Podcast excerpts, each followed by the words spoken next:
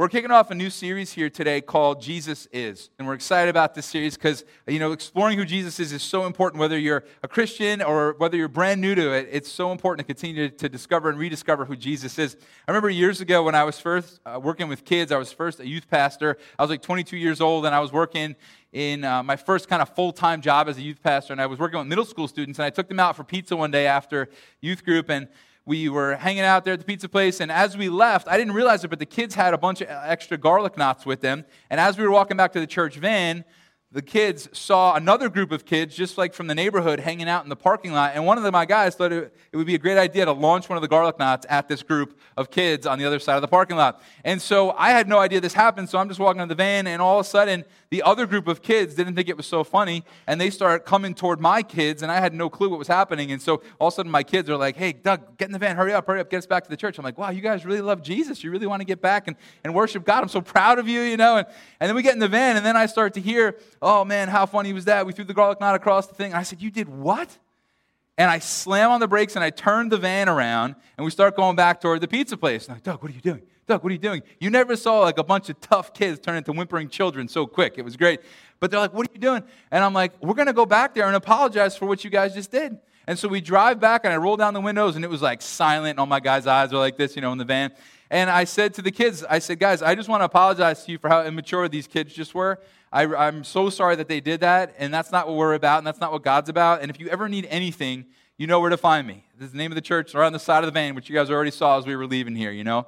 And so we drive away and, and, and took off. And, and you might say, well, Doug, why did you do that? Because I wanted to scare the life out of my youth group kids. And now I did it because I wanted these people, these kids out in the community to know what Christians are really like and what Jesus is really like. See, I didn't want their impression of Christians to be that they throw something at you, jump in the church van, and drive back to the church and then worship God. Right? And so I'm thinking to myself, man, I got to go set the record straight and help them see what Christians really are and who Jesus really is. And so that's what this series is all about because we have misunderstandings about who Jesus is. And we want to set the record straight here in the series and say, this is what Jesus is actually like. Maybe you heard this, maybe you experienced that, but this is actually who Jesus is like. Now, some of you guys might have bad experiences. Maybe some of you uh, grew up and you had some experiences with Christians that weren't so great. Maybe you were one of the kids that we threw the garlic knot at. I'm not quite sure, you know? But maybe you've had some bad experiences and you've thought, oh, that's what Jesus is like. Okay. Because people, here's what they do they take what Christians are like and suddenly that becomes what Jesus is like, right? So if you had a bad experience with a Christian, suddenly that experience is, wow, that's what God's like and that's what a Jesus follower is like. And so we get a little bit confused sometimes because of our experiences. Or some of us might have grown up in church and just had a bad taste in our mouth because something happened or somebody did something they shouldn't have done or someone we looked up to really let us down or and we just get these images of God that are just totally misconstrued. Now, some of you guys might have, zero church experience, and you were here on Easter for the first time last week, which is so exciting, and you're back, or, or maybe you weren't able to come, but you're here today. Somebody invited you, or you just found us online or something, and here you are, and that's just incredible. We hope that you feel at home here. But you might be coming in the door with some baggage about who Jesus is and what he's all about. And so we want to do this series to work through some of that, but it's not just about that. It's not just about the new person. It's also about those of us who've been around church for a long time, because often we have some questions about who Jesus is. Sometimes we go through some hard things in life, and suddenly what we were once so sure about who Jesus was gets called into question. It's also, though, about the fact that you and I represent who Jesus is to the world. And so we're going to talk about kind of all these facets throughout this series of who Jesus is if you're here for the first time checking it out, who Jesus is if you're kind of in process and unsure, but who Jesus is for the rest of us and how we're supposed to represent him to the world. So, the first thing that you have to know about who Jesus is is that Jesus is God, okay? Now, we're not going to talk about that today. You're like, Doug, what's the point of bringing it up? Because that's really the most important thing you need to know about him, first and foremost, is that Jesus is God. Now, the reason we're not starting out part one of this series with that information is because we have really talked about that for the last several weeks. Three weeks ago, we talked about how God the Father literally split the skies and spoke, This is my Son in whom I am well pleased, right? And then two weeks ago, it said in Hebrews, as we looked at in depth, that Jesus is the exact representation of the Father. So he's God in the flesh. And then last week on Easter, we talked about Jesus coming as the Son of God to die in our place and rise back from the dead. So we, we really established over the last several weeks that Jesus is God. But the question then is well, what kind of God is he? Is he like the God you see in the movies? Is he like the gods of Greek mythology? Who is Jesus? And that's what we're going to explore here in this series. And I really hope it impacts you if you're not a follower of Jesus. But I also really hope it helps you and challenges you if you are. And so I think one of the big, some of the big misconceptions we have about Jesus go like this. If you're not a follower of Jesus, maybe some of your, your misunderstandings of who Jesus is goes like this. You know, if I don't believe everything about Jesus right now, if I don't open up the Bible and look at Genesis and go all the way through all the books and end at Revelation and believe everything that I just read, then Jesus must not want me to be kind of approaching him or, or, or, looking into him or trying to figure out who he is. You know, it's almost it feels like if I don't believe everything about Jesus right now, then he's unapproachable until I do. And some of you guys might just sort of feel like, how can I approach God? How can I approach him with questions? How can I have doubts? How can I, how can I approach Jesus when he is probably not wanting me to approach him until I say, yes, I am a follower, I am a believer, right? Now, the other side of that is there's a lot of us followers of Jesus in the room, and we're pretty convinced of who Jesus is. But I guess my question for you and me is, is are we approachable?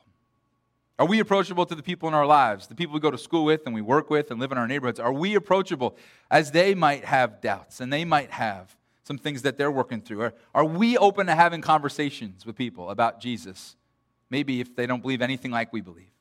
And so maybe you're here today saying, Man, I'd love to have a conversation with Jesus, but I can't imagine he'd want to until I believe everything about him. Couldn't be further from the truth. And you might be here today saying, man, I, I think as Christians, we're not supposed to have conversations with people who don't believe or think like us. Couldn't be further from the truth. And we're going to dig into that today. Another thing we might struggle with is, man, Jesus wants nothing to do with my doubts or questions. Jesus just, he, he can't quite handle that. I mean, I know I'm supposed to come with all this faith. So he wants nothing to do with my doubts or my questions when it comes to him. And if you're a follower of Jesus, you might have, again, sort of a struggle with, well, man, I don't think I'm supposed to engage people in conversation who have doubts or questions. Couldn't be further from the truth. And again, dig, dig into that here today. Some of us might be saying, man, Jesus would not want me to be in process. He kind of wants you either to be you know, a strong Christian or you're not a Christian at all. But this whole like kind of like in between of like figuring it out and exploring and, and kind of just trying to wrap my mind around the tough questions about who God is and, and why bad things happen in life and all this stuff. He's probably not in for that, right? Because he's not he's got no patience for me being in process. Couldn't be further from the truth. And if you're a follower of Jesus, I hope today you and I will become the kind of people who help others who are in process. And isn't it true though? As followers of Jesus that often we're still in process, that we still have questions, that we still have some doubts as we go through life and, and things that we once believed so clearly and, and passionately about Jesus suddenly get called into question that sometimes, you know, we don't quite know how to manage that. And, and we even wonder ourselves, what is God thinking of me right now? What, what is God thinking of me as I question some of these really difficult things? Is he okay with it? Am I allowed to do this? And so we're going to look today and really just kind of narrow in on all of these different misunderstandings of who Jesus is. That he doesn't really have an interest in having conversations with people who don't think like him. That he's not okay with questions and he's not okay with people being in process. And so I hope you are going to be drawn to who Jesus is as we look at this today. And I hope if you're a follower of Jesus, you're going to help others be drawn to him as we look at this. So we're going to look at a famous passage of Scripture and discover today who Jesus really is. So, John 3, verse 1 says this Now there was a Pharisee, a man named Nicodemus, who was a member of the Jewish ruling council. Now, that kind of seems like one of those verses you read, and you're like, okay, that was kind of like an introductory verse. Let's get on to the real meat here, right, Doug?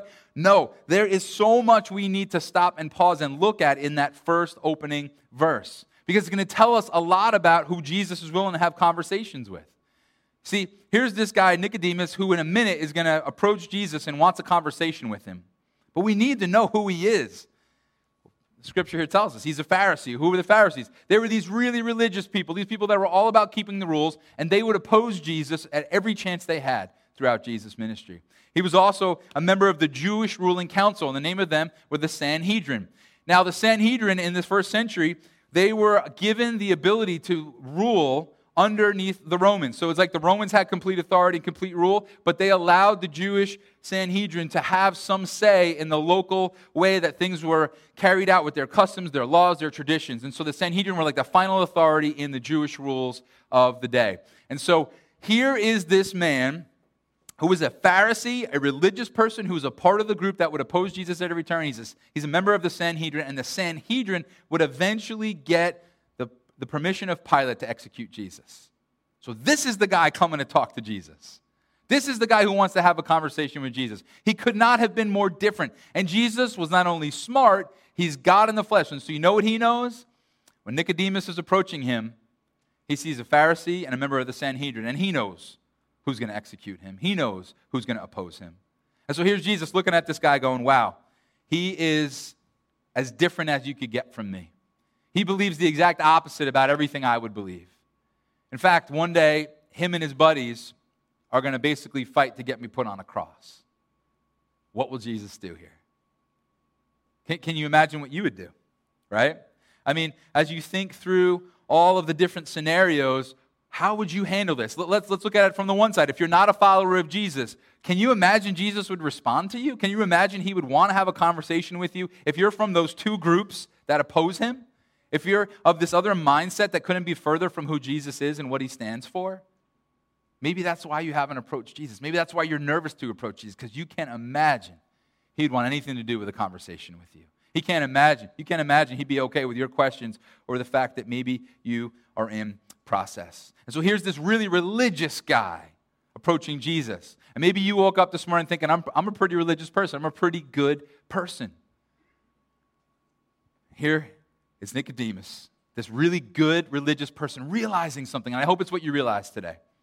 Maybe I'm missing something.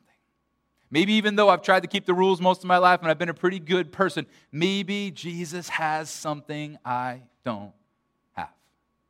now, that's the religious side. But then there's the other side of us in the room who woke up this morning and Man, I am so far from God, I can't imagine He would want me. You know what's interesting, though, about the Pharisees and the Sanhedrin? Is that they looked really good in public. They looked really good when they were up front and everybody, but they were a mess behind the scenes. They were a complete mess behind the scenes to the point that they would put Jesus on the cross out of jealousy and out of what he was doing to their religious system of the day. And so you have those of us who woke up feeling really good about ourselves today, I hope today realizing, wow, maybe Jesus has something to offer I need. And those of us who are really far and maybe really bad, realizing, I hope the same thing, wow, Jesus might actually be okay with a conversation with me. And so, what will Jesus do when Nicodemus approaches him? If you're a follower of Jesus, what do you do when the people from the other groups approach you? The people least like you. Just think about it. What do we do? How do we naturally respond? It's the coworker, it's the friend, it's the person who always has the opposing view and always has the opposing argument. What do we do? Have we shut those people out? Have we decided that there's no way God's ever going to touch their lives? Have we given up on them? What will you do when the person with the opposing view asks you a question? So important, right? I mean, and the funny thing is, is in our day, we put people in groups too, right? And so maybe Republicans, what do we do when the Democrat has the question? Or Democrats, what do we do when the Republican has the question, right? Yankees fans, how you treating Mets fans? You know what I'm saying? Right? I mean, just, just two, I, was just thinking about this. Um, you know, when you see three Yankees fans buried up to their shoulders in concrete, what do you do? You get more concrete, of course, obviously. No, all right, all right, take it easy. I got a Mets joke too. I got a Mets joke too, all right? What's the difference between the Yankees and the Mets? The last World Championship team picture for the Yankees is not in black and white. So there you have it. Okay. So I got you. I got you. Both sides there, right? But what will we do when that opposing person comes up to us? What will Jesus do? Look at verse 2. He came to Jesus at night and said, Rabbi, we know that you are a teacher who has come from God. No one could perform the signs you are doing if God were not with him. So here's Nicodemus, who belongs to the other camps, who opposed Jesus, and who would eventually work to have him executed. And here's Nicodemus coming at night, probably so no one would see him, probably so no one would know that he was, you know, exploring who Jesus was, right? And maybe that's some of you here today. Maybe you snuck in hoping no one you know will recognize you, hoping no one you see from school or work happens to go to this church as well. And you're here kind of exploring Jesus. And here he is looking into who this man that has changed everything is. And he recognizes that Jesus has some things that he can't quite wrap his mind around. Is that you today? That is so awesome if that's you today. I just want to say that. I am so excited that you are here if that's you. You're trying to wrap your mind around who Jesus is and if he can be trusted. It's kind of like Nicodemus is here going, I don't quite get you, Jesus, but there's something about you I can't resist. Maybe that's you here today. You're like, I don't even know why I'm here. I don't even know why I came back after Easter. I don't even know why I even, you know, explored coming here. I don't know why I said yes to the invitation of my friend coming, but here you are today. And maybe you're wondering, what would Jesus do if I approach him? And that's what Nicodemus may be thinking right now. And so he comes and he talks with Jesus and he opens up with this sort of exploratory question of almost like, Who are you? No one performs these signs and wonders apart from God. But then, verse 3 says this just two words, so important. Jesus replied. Jesus replied. Do you know what a big deal it is that Jesus replied to the guy from the two other camps, from the two other groups who couldn't have been less like Jesus? Do you know what a huge deal is that Jesus didn't say, you know, Nicodemus, I don't have time for this. You know, Nicodemus, you're in those other groups. I don't really talk with people in those other groups. Sorry. No, Jesus replied. If you're not a follower of Jesus and you've been afraid to approach Jesus, I hope today that Nicodemus' story inspires you, even if it's at night, so to speak, even if it's under the cover of dark, so to speak, to explore who Jesus is. And if you are a follower of Jesus, are we the kind of people who would reply? Or are we the kind of people that would walk away? Because we don't talk to those people because they're in a different group, because they've asked too many questions, because they are too far from God, because they've doubted too much, because they're just not certain like we are. Challenging stuff. But Jesus replied, and here's what he said Very truly, I tell you, no one can see the kingdom of God unless they are born again. So here is Jesus, not only replying, but giving literally the hope of salvation and love and a relationship with God to this man from the other groups. So incredibly powerful. Can I tell you one thing about who Jesus is? Would you read this with me? Jesus is willing to have conversations with people who disagree with him. If you're not a follower of Jesus, I hope you hear that loud and clear today because you might say, Man, I disagree with Jesus about so many things, or I read the Bible and I just can't wrap my mind around why God would do some things or allow some things. And Jesus is ready to have a conversation with you. He's ready for you to start to ask some questions. He's ready for you to explore what you believe. And, and, and here's, we have to kind of look at the other, si- other side of it now. As followers of Jesus, we have to be the kind of people who are willing to have conversations with people who disagree with us. And that's hard. That's not easy all the time, right? But here's Jesus being this incredible model for you and me that it's okay to not understand everything right now. It's okay to not believe everything about Jesus and who he is right now. It's okay to be in process. It's okay to ask questions. It's okay to talk. It's okay to explore. We have to be the kind of Christians who broadcast that hey, I'm approachable. Come talk with me. Jesus would talk with you, and so I would as well. Understandably, Nicodemus has a question about this whole being born again thing. Verse 4, he says, How can someone be born again when they are old? Nicodemus asks, Surely they cannot enter a second time into their mother's womb to be born. And this is an understandable and slightly disturbing question. But here is Nicodemus asking this question.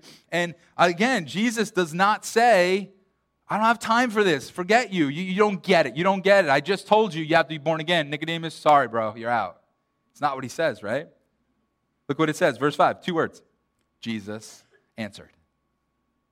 Wait, wait, come on. I mean, the first question was enough, right? But Jesus answers again. He's still in the conversation. He's still going back and dialoguing with this man from the other groups.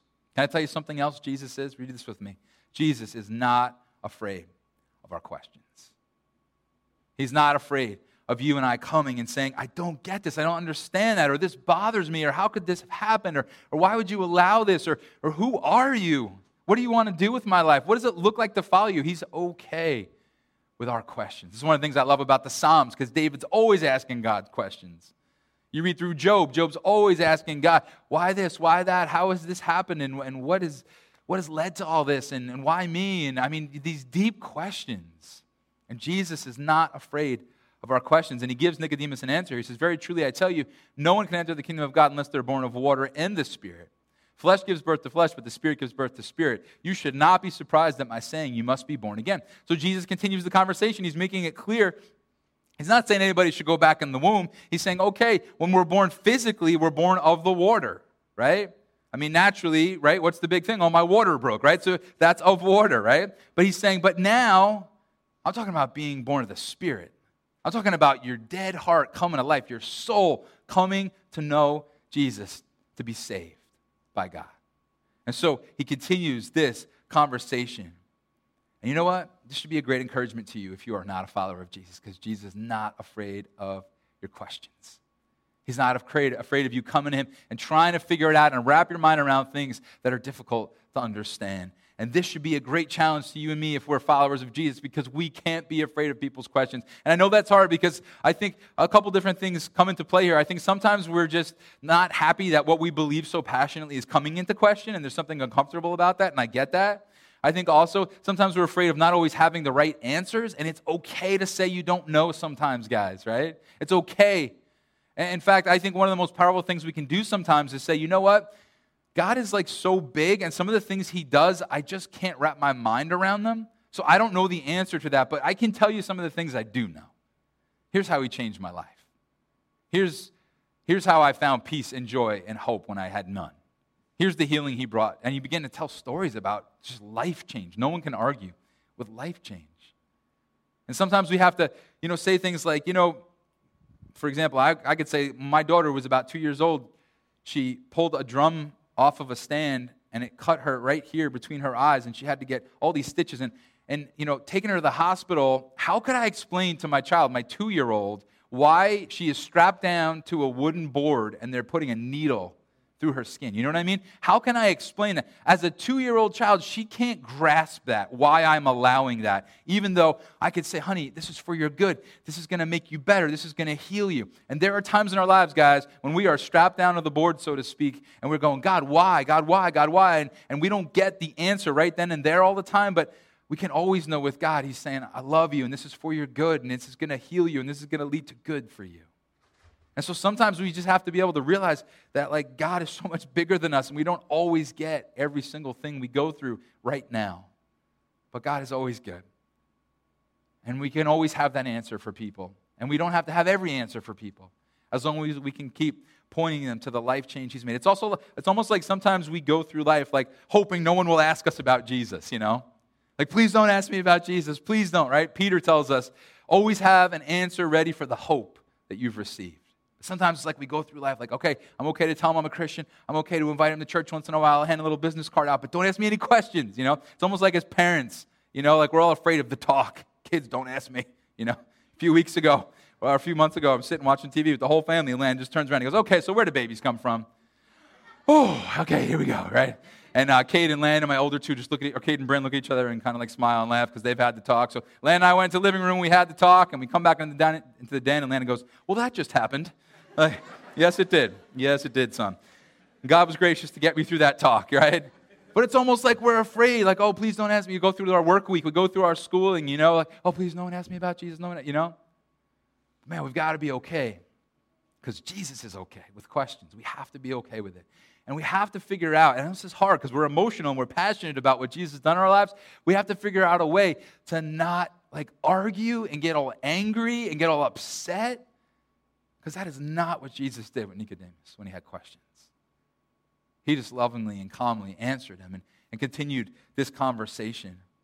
Over the next several verses, Nicodemus asks more questions, Jesus gives more answers. And then we get to one of the most famous verses in the whole Bible. If you've ever watched a football game, you've seen this up on somebody's sign, right? John 3:16. For God so loved the world, he gave his one and only son that whoever believes in him shall not perish, perish but have ever everlasting or eternal life. And so think about this Jesus just led his potential enemy who belongs to the other groups to the hope of salvation, to the hope of love, to the hope of a relationship with God.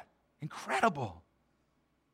And so here is Jesus continuing this conversation with somebody who, on the outside, thought he was too good to be saved, but on the inside knows he's not worthy of being saved because he knows he's just religious and it's all a show anyway. And here's Jesus telling him where to find salvation, where to find hope. Continuing the conversation. Verse 17 For God did not send his Son into the world to condemn the world, but to save the world through him. This is the mission of God to come and rescue, to come and save us, to come and free us from our sin and our guilt and our shame. It's the message and the hope and mission of God, right? But now, Jesus lays down some hard truth and love. We're going to talk about this a lot next week. But look at what he says. We're going to read a kind of a chunk of verses here. Verse 18 Whoever believes in him is not condemned, but whoever does not believe stands condemned already, because they have not believed in the name of God's one and only Son. This is the verdict. Light has come into the world, but people love darkness instead of light because their deeds were evil. Everyone who does evil hates the light and will not come into the light for fear that their deeds will be exposed. But whoever lives by the truth comes into the light so that it may be seen plainly that what they have done has been done in the sight of God.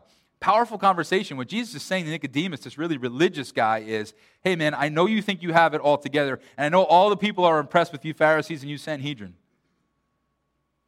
But God sees what you do in the dark. God sees what you do in those little hidden places and nobody else sees. And so, Nicodemus, I know you think you're a good guy, and I know you think you're really religious, and you got this, but you need saving. You need rescuing because at the heart, Nicodemus, you are a sinner like everybody else. Is that some of us today? Maybe realizing, wow, I need help. I need rescuing. I need the love of God in my life. I need His salvation. I need His work in my life. Now, the interesting thing about Nicodemus and Jesus' conversation is that it's over. It's over.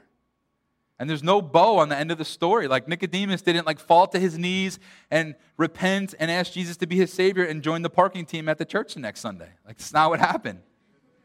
He like continues to be Nicodemus, but here he's had this life-changing conversation with Jesus, which should tell us a lot about both Jesus and people who come to Jesus. Jesus was okay with the questions. He had a conversation with someone who didn't believe what he believed and Nicodemus seemingly leaves just like he came. In fact, when we catch up with him in John chapter 7 a while later, Nicodemus is not like a full blown disciple follower of Jesus. He has not quit the Pharisees and the Sanhedrin and gone and lived a life following Jesus around the world. In fact, when we find him, he's with the Pharisees. And the Pharisees are trying to arrest Jesus so they can crucify him. And here's Nicodemus in the middle of all this, and the Pharisees said, sent some guards out and said, Hey, go bring Jesus back. And the guards came back empty handed because Jesus is legit and said some crazy stuff, and the guards were like baffled, and they came back going, it was almost like, these are not the droids you're looking for. Like, like literally, they came back and they're like, we don't know what happened, but Jesus is incredible, and we're not, he's not with us, you know? Like, they were just like floored, you know? And so here in this conversation, as the Pharisees are upset and angry with the guards, look what happens. Look what happens. Look who sticks up for Jesus in, in John 7, verse 50. Nicodemus, who had gone to Jesus earlier and who was one of their own number, asked, does our law condemn a man without first hearing him to find out what he's been doing?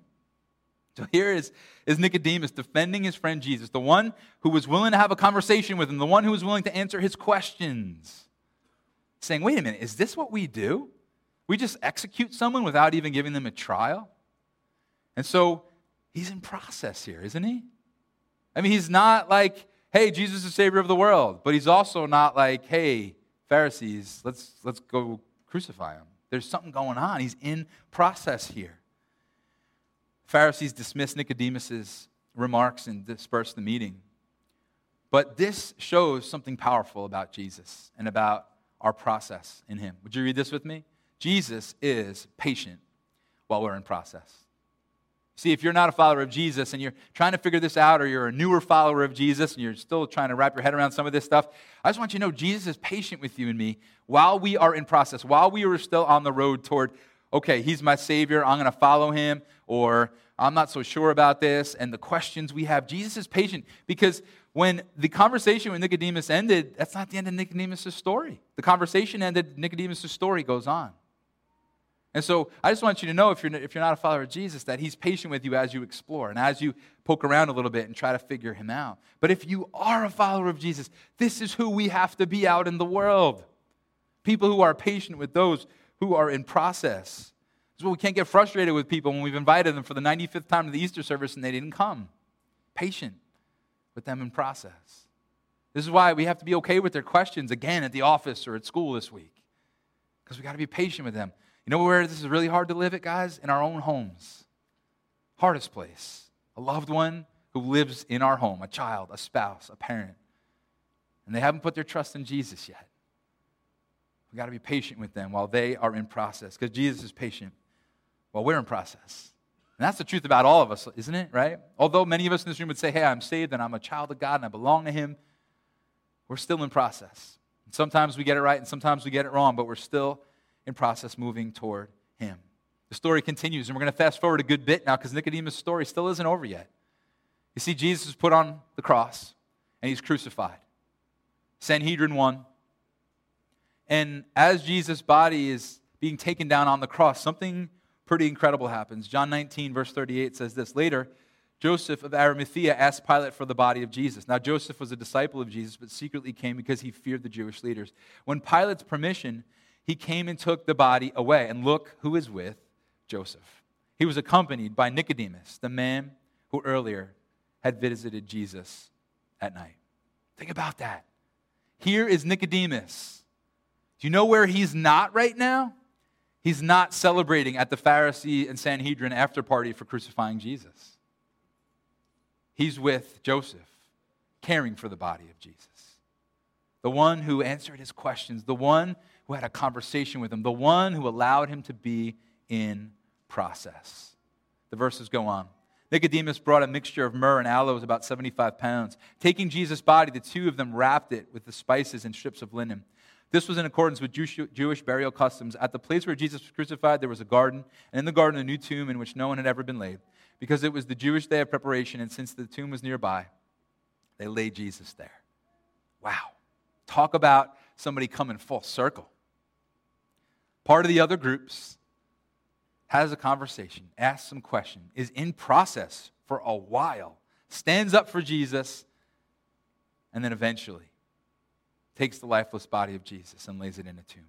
And I just wonder, oh man, I wish it was in the scriptures, but it's not. I just wonder what Nicodemus thought. I wonder what he was thinking when he heard the news that his friend Jesus was back from the dead that he'd been alive, that he'd risen, that others had seen him, that, that they had touched the nail holes in his hands, that they had eaten breakfast with Jesus, that over 500 at one time saw Jesus all together. I wonder if Nicodemus was one of those 500.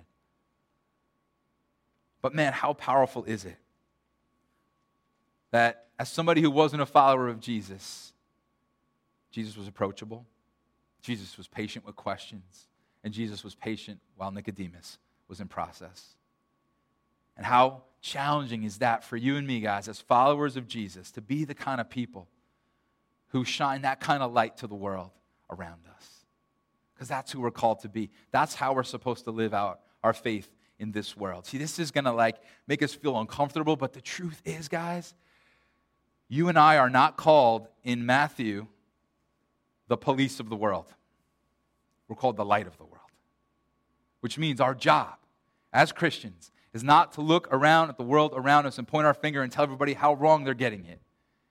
It's to be the light, and it's to point them to the light. You were not saved because you started following the rules. You were saved because though you broke the rules, Jesus saved you. Right? And so that's the message of hope. And that's supposed to be the thing that the world around us hears us saying is that Jesus is alive, that Jesus is the Savior of the world. Doesn't mean we don't have some hard conversations. Sometimes that's what Jesus did, right? He spoke the truth in love to Nicodemus and said, Hey, man, you got to believe. This is about faith in me as the Savior of the world. And all that stuff you're doing in the dark, that's going to cause huge problems for you and it's going to separate you eternally from me. You have to put your trust in me. So there was a hard conversation there, but it was all about the hope of life and salvation that Jesus offered. So I don't know about you, but some things I learned as I, I, I worked through this is that Jesus is willing to have conversations with people who disagree with him. Therefore, he's willing for you, if you're not a follower of Jesus, to approach him. And we, as followers of Jesus, need to be the kind of people who are approachable, who will talk with the people in the other groups and in the other camps. This past week, or a few weeks ago, rather, I guess now, Kelly and I had a conversation with somebody that got pretty, uh, it didn't get intense, but the other person was bringing up intense things, let's say it that way. And they were saying some things that uh, Kelly and I really disagreed with, and they were saying some things that were, I think, even there for maybe shock value. You know, you ever have somebody who knows you're a Christian, and so they almost say and do some things that just kind of shock you, you know? And I'm so thankful that in that moment where we both could have kind of just sort of like blasted into the person with our responses, like we both just held our tongue, and eventually the conversation kind of went a different way, and it was healthy and it was good. And you know, the interesting thing about that whole idea of like saying people saying and doing things for shock value is I think we have to, guys, as Christians, and this is very, very difficult, we have to stop being offended that the world lives like they don't know Jesus because they don't know Jesus.